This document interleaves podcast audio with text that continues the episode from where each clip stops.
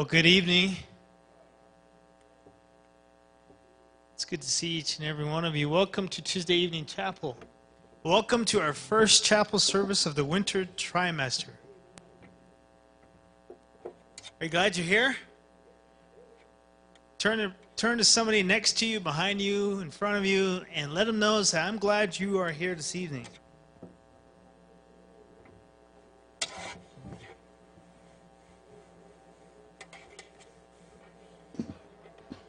I trust that you had a great break and a good Thanksgiving.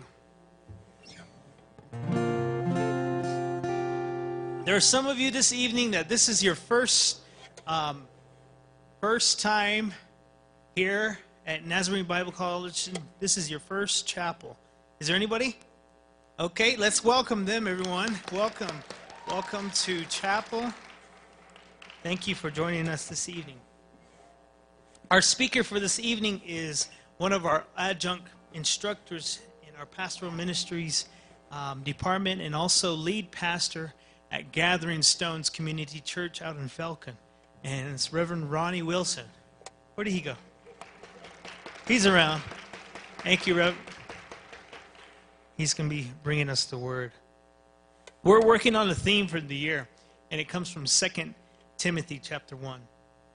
Last term, we focus on that first part of the um, scripture. And it says, For God has not given us a spirit of fear, but of power. And this trimester, this winter term, uh, I would like for us to focus in on the second uh, portion. It says, For God has not given us a spirit of fear, but of love. Can we say that together? For God has not given us spirit of fear, but of love. One more time. For God has not given us spirit of fear, but of love. Amen. We believe that this evening. Let us pray together. God, we thank you for your, your spirit of love. God, thank you for loving us so much. We thank you for sending your only begotten Son to die for our sins and setting us free, God. God, we love you because you first loved us. May you continue to love through us. In your name we pray. Amen. Let us all stand as we worship this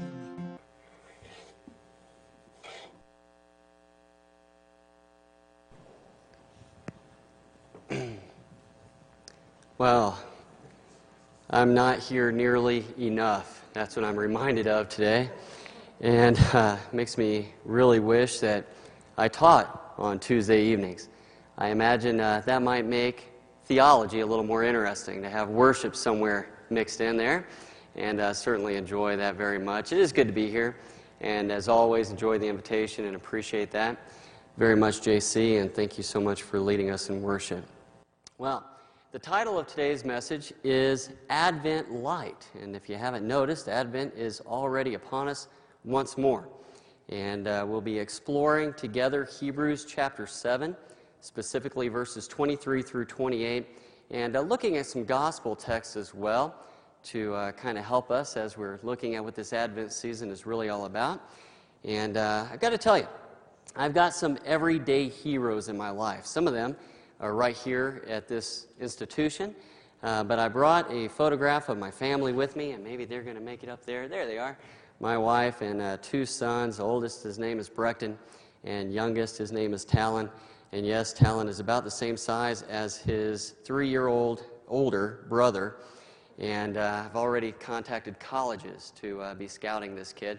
So uh, we'll see how that works out. But uh, my family are heroes for me, everyday heroes, I would say it.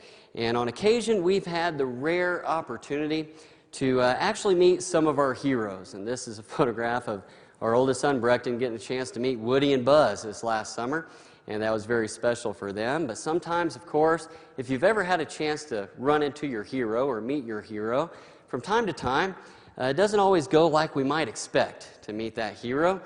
And, uh, and uh, you know, we can be burned sometimes. Maybe we get something very unexpected from what we thought we might receive. And the truth is, friend, that there is a price to pay when we pick the wrong heroes in life, isn't there?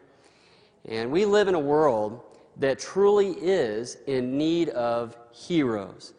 Uh, there's no doubt about that because darkness is incredibly prevalent in our world today. In fact, we see and we experience profoundly disturbing examples of darkness in our world daily, don't we? But while darkness in our world might seem, at some, at some uh, level anyway, worse than maybe it's ever been before, the truth of the matter is, is that darkness is nothing new, is it? And we know that darkness has always been a reality. But of course, the good news for us today is that even the most intense darkness, emptiness, and fear that threatens to overcome every single one of us, friend, is unable to overcome the light. And this truly is good news in this Advent season for us. In fact, in John's Gospel, darkness and death was in fact the final word.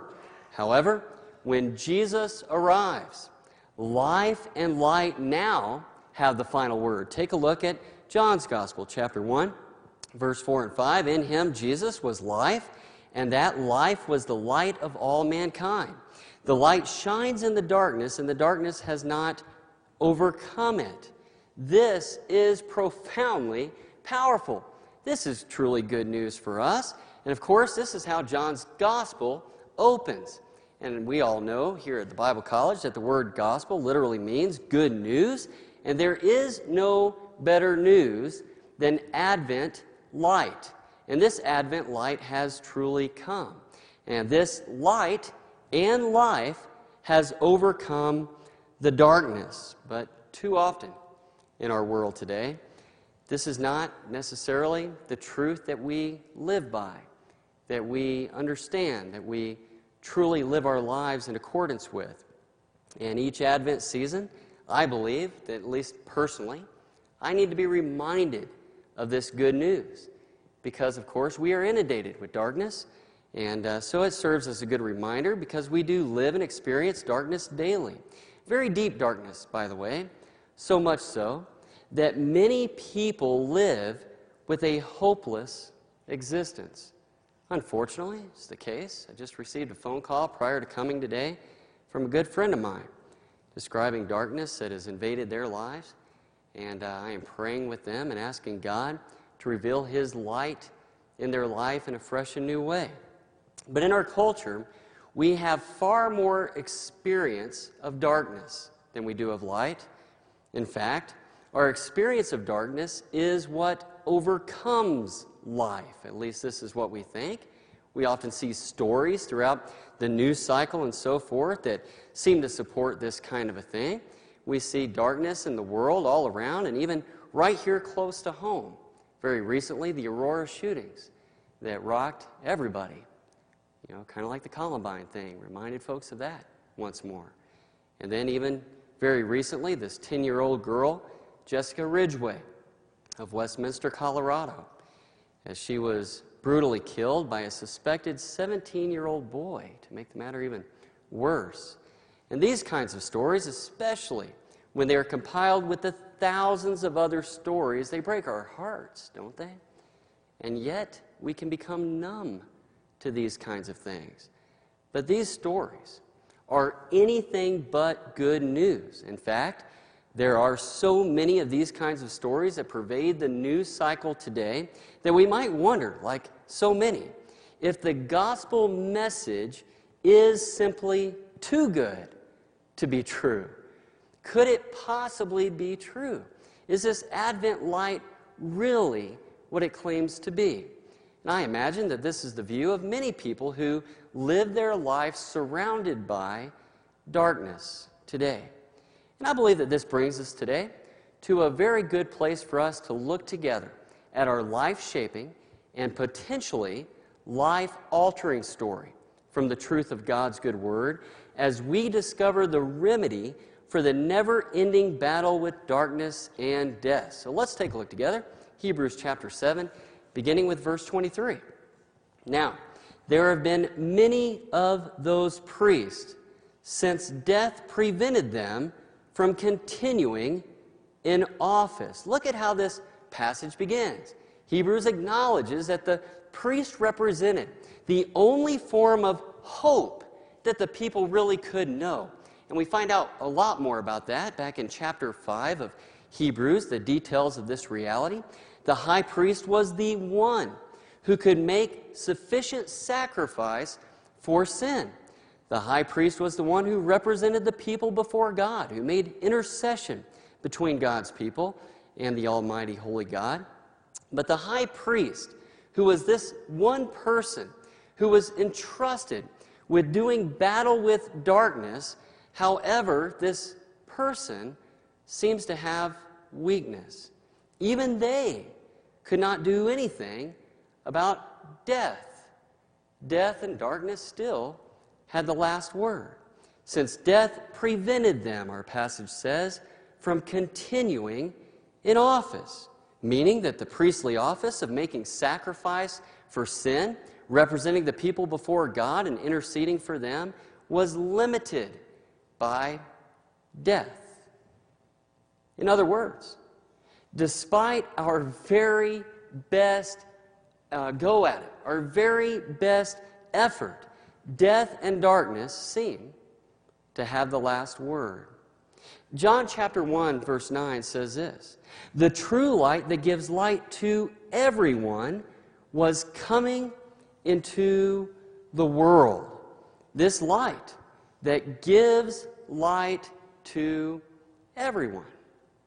Now back to the story, Hebrews chapter 7, verse 24 and forward.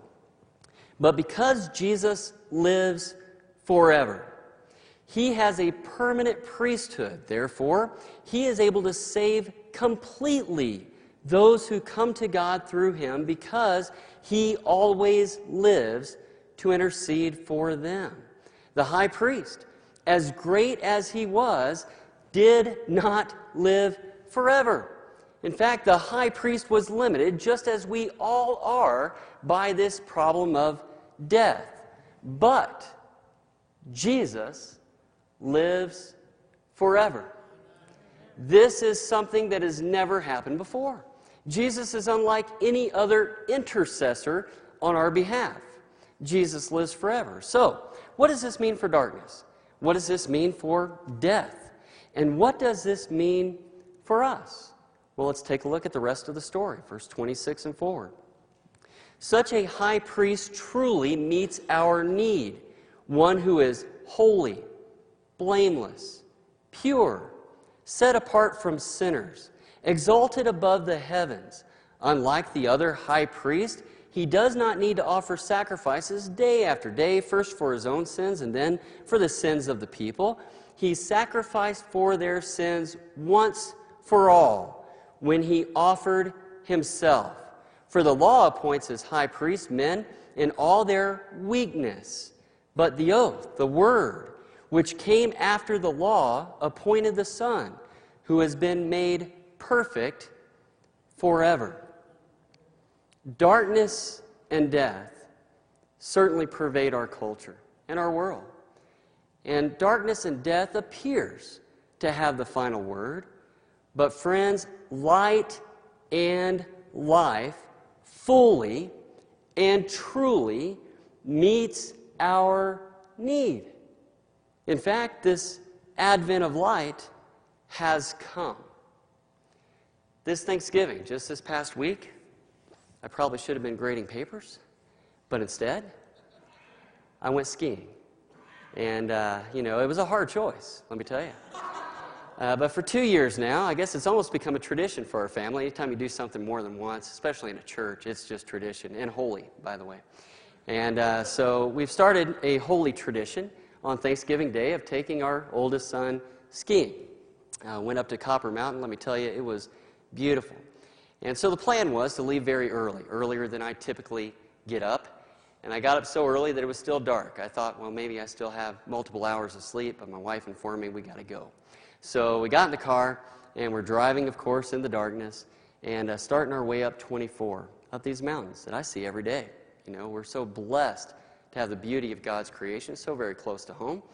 Uh, but I'm making my way up the mountain, headlights on, And then all of a sudden, something dramatic takes place. They call it, now I've never seen it before, but they call it the sunrise. And apparently, this happens very early in the morning every single day. Had no idea. And uh, so the sun is rising. And uh, let me tell you, if you've witnessed a Colorado sunrise, there's nothing like it. The darkness of the horizon becomes filled with the beauty of the color of God's creation. And every crevice, every dark place in these mountains began to look beautiful. More beautiful than I've seen during the rest of the day. As the sun was just on the horizon and hitting those mountains. And let me tell you, those mountains sang. And we found ourselves worshiping God on Thanksgiving morning on our way up to a beautiful place to ski with our son. Friends, the light completely changes everything, especially in comparison with the darkness that we know all too well. And friends, this is the power of verse 25 for us today. Take a look at that again.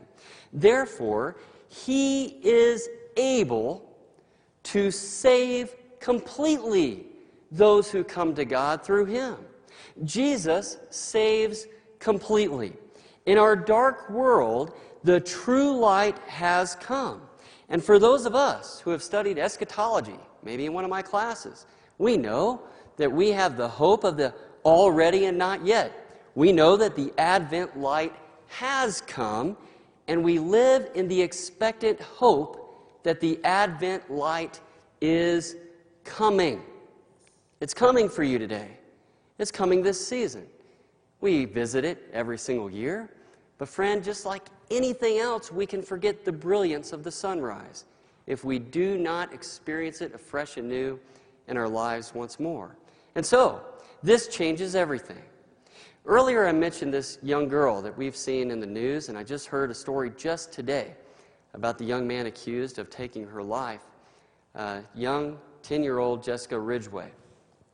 She happened to live very close to the church that my wife and I were pastors at when we were in North Denver, in Westminster. And as a result, many of the people that we ministered to knew her and her family. Likewise, they know the young man who's accused of her murder, Austin Sigg.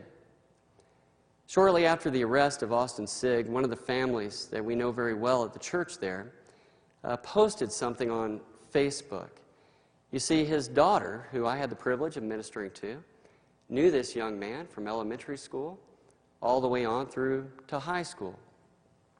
And so, as soon as I saw what he had posted on Facebook, I contacted him and I asked him for permission to use his words. He said that he had prayed prior to making this post that God would use it any way that he saw fit. And for me, I saw the hope and light of Christ in the midst of a tragic situation. And I want to read what my friend Jerry wrote. He wrote this After seeing many of the comments concerning the arrest of Austin Sigg, I feel I also need to share. Nothing in this comment is meant to diminish the horror and awfulness of what happened to Jessica and her family. Obviously, many of us are close enough to knowing Austin that we are recognizing him as a person. Something that is heavy on my mind is that we need to understand that God loves Austin. Nothing excuses what he did. If he did it, keep in mind he has to be proven guilty. And if he did it, he needs to be punished. Having said that, I feel the compulsion to pray for him and his family. God is bigger than the evil that we've seen in our community. And we need to put God in front of this so that He can heal all involved. Both spiritual and physical healing is desperately needed for many, including the Siggs. We also need to be on our guard physically and spiritually at all times, looking for those that need a friend or someone to talk to when they are hurting. Then he says this Be that light in this world of darkness. May God bless you all. And he signed it, Jerry. As soon as I read this, I contacted him and I asked him for permission, of course, to use his words. But I believe, friends, that God was speaking once more into the utter darkness of even such a tragic and brutal situation like this particular news story that continues to shock folks. Friends, God always speaks life and light into the dark. Always. In fact, that's the founding of all creation. God spoke, Let there be light, and there was light. A friend of mine recently shared a uh, song from a Christian band with me, and it was a little bit outside of uh, what I typically listen to, I guess, these days. I'm pretty eclectic, but, uh, but this caught my attention because it was a music video, and I noticed the lead singer as being Brian Welch, otherwise known as Head. You might recognize Head here. He's the former lead of a controversial band known as Korn. Maybe you've heard of Korn before. They've sold more than 30 million albums. The band launched nationally with a tour with Ozzy Osbourne and Queen. And Head described the popularity of Korn's music as a result of the anger and pain from which it came. Friends, Korn is a very good example of the pervading darkness in our culture today. In fact, the lead singer said that's really where the music derived from. So, how in the world, I wondered, did Head go from Korn to Christian music? I figured it must have been the money, you know. Uh, obviously, probably not the money. And so I began to look into it, and I researched this a little bit because I was very interested, very intrigued. And I researched that Brian Welch had found out back in 2004 that he was deeply depressed. He described himself as being suicidal and addicted. He fantasized about what a relief it would be if he actually did finally overdose. He said this My life was crumbling.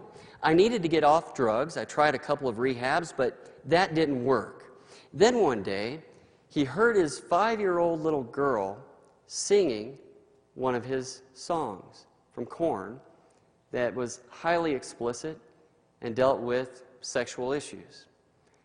He said he knew at that point that he had to leave the multi platinum band and raise his daughter right. I imagine his five year old little girl was an everyday hero, much like my five year old little boy is for me. So Welch reached out to a Christian friend in an email. Didn't know where else to turn.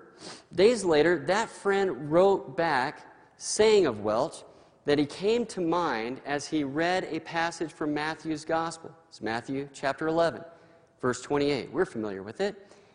Come to me, all you who are weary and burdened, and I will give you rest. Welch said that this verse touched something very deep inside of him, and a lifetime of pain came pouring out. He told his friend that he felt like a lost soul, and he recalled asking Jesus into his heart even as a child, and he remembered the presence and peace and love that embraced him in his youth. It was while he was contemplating whether or not this Jesus thing was really the answer for him that he said supernatural coincidences began to take place in his life. He said he began to run into old friends who had since accepted Jesus Christ as their Lord and Savior. And then his daughter's best friend, a neighbor girl, began to invite her to church. And so he decided to go to church with his little girl. Welch said this so I decided to go to church. The pastor was talking about how Jesus was real, and all you needed to do was to talk to him, and he'd deliver you. So that's what I did. I went home and I said, Jesus, if you are real, take this stuff away from me. Make me a good person. Take away my suicidal thoughts. Help me to want to live again. Days after the prayer, Welch felt enough resolve to finally give up his drug addictions. He said, The thing that tripped me out the most was I didn't have those depressing thoughts like I did before. God was really doing something awesome inside of me. It was during that moment that Welch decided to leave the multi platinum band Korn during a multi million dollar contract negotiation. He said in his book called Save Me From Myself, he said, I had been filled with anger, confusion, hate, selfishness, greed, you name it. Friends, if we had to give name to it, we know what to call it, don't we? Darkness. This is what it is. It pervades our lives, our culture. We've seen it time and again. But he said, When God revealed himself to me, it was a supernatural peace and love that was so far higher and beyond anything you can experience on earth. I knew it was God. I knew it was Him revealing heaven to me, eternal life. He poured out His love into my heart, and I was instantly changed in that moment. I mean, God became so real to me. Try to tell Head that death and darkness has the last word. I think he has a different perspective, don't you? Well, we might think that these kinds of salvation stories are rare. The truth is, they are far too rare. But oftentimes, when we see a testimony like this, we see such a dramatic change in someone's life, sometimes we're a bit skeptical, aren't we? And I've come to realize that it's not because we're skeptical of Head and his experience with the Lord, but I believe we become skeptical because we wonder is it true? Could it be that the darkness that pervades my life can really be changed? Could it be that salvation really can come to my life today? And friend, I believe this is the perfect place for us to do what we do at Gathering Stones and download an app. In other words, to bring application to God's good word into our lives together today. Well, our son Brecton, he's five, I mentioned, he just started school for the first time this year, kindergarten. And uh, he's been studying a hero this semester, and this is all new to all of us, so I don't know if this is something they'll do every semester or what. But the hero that he had been studying is Christopher Columbus. And uh, because of his interest in what he was learning, his grandpa, who happens to live here in town, let Brecton borrow a book. And I brought a copy of it so you can see here. It's called The Light and the Glory. And it's a children's book about various uh, heroes throughout history and so forth. And so before bed, we're uh, reading this book to Brecton. He could not wait to go to bed that night to read this book.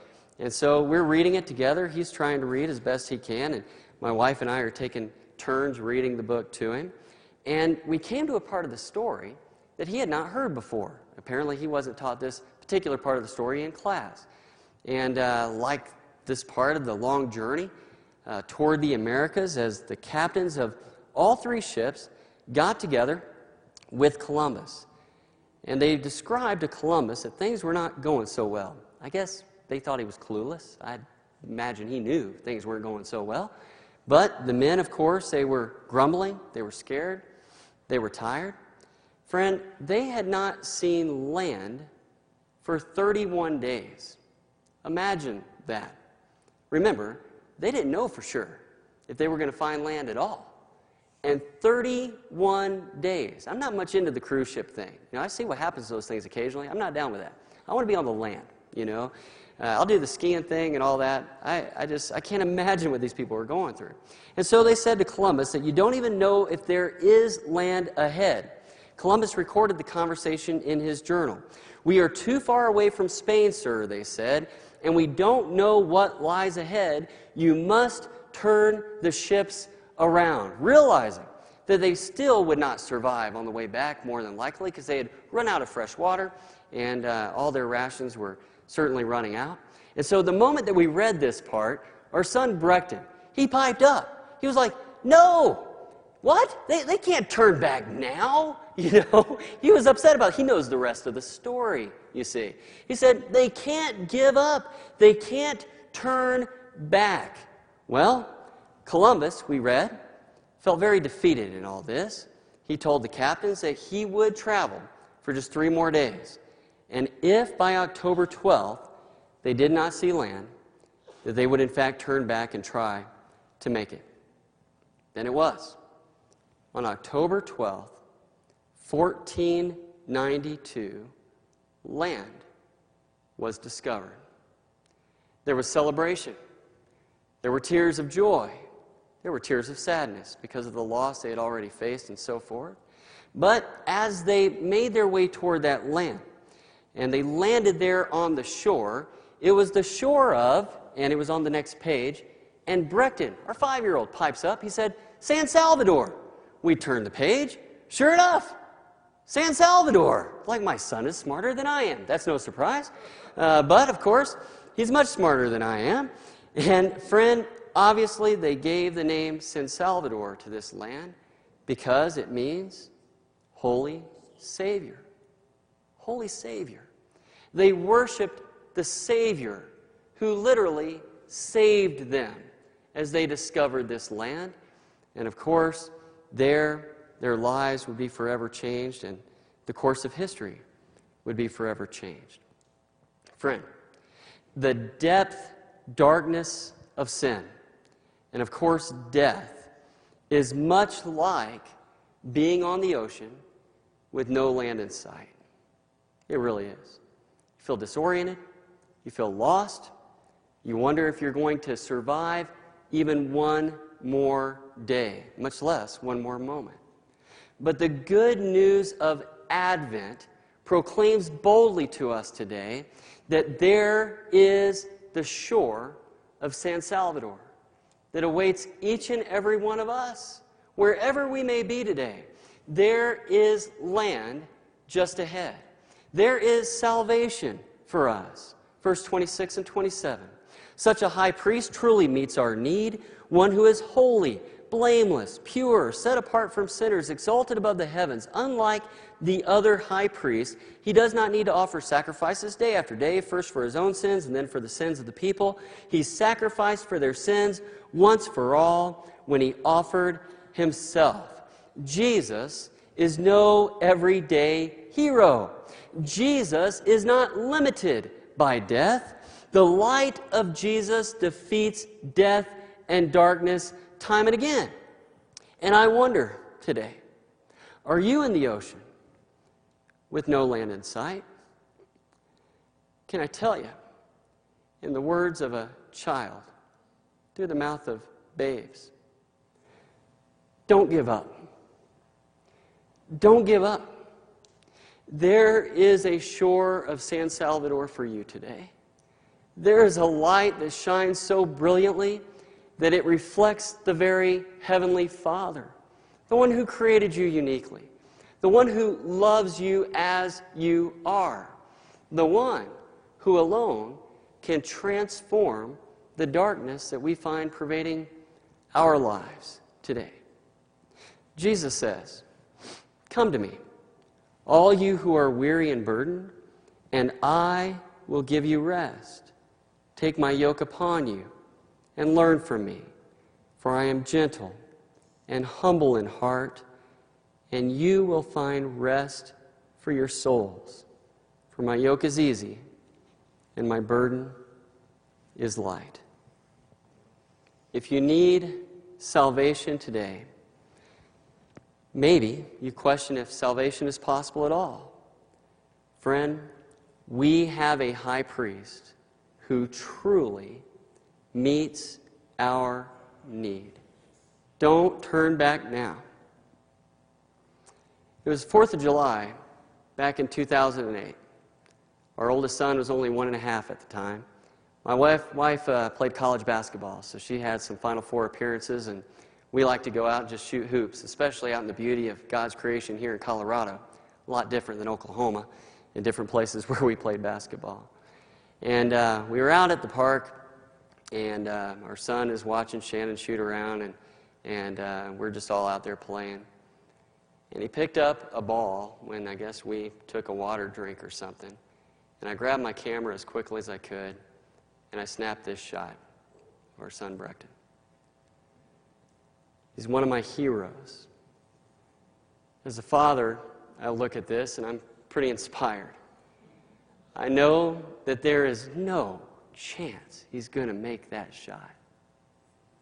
But I want him to keep shooting.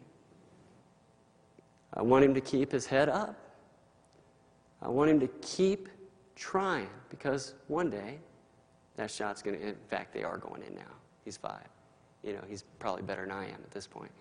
So we've got some uh, college coaches on the phone that way too, I guess. But, friends, can I tell you?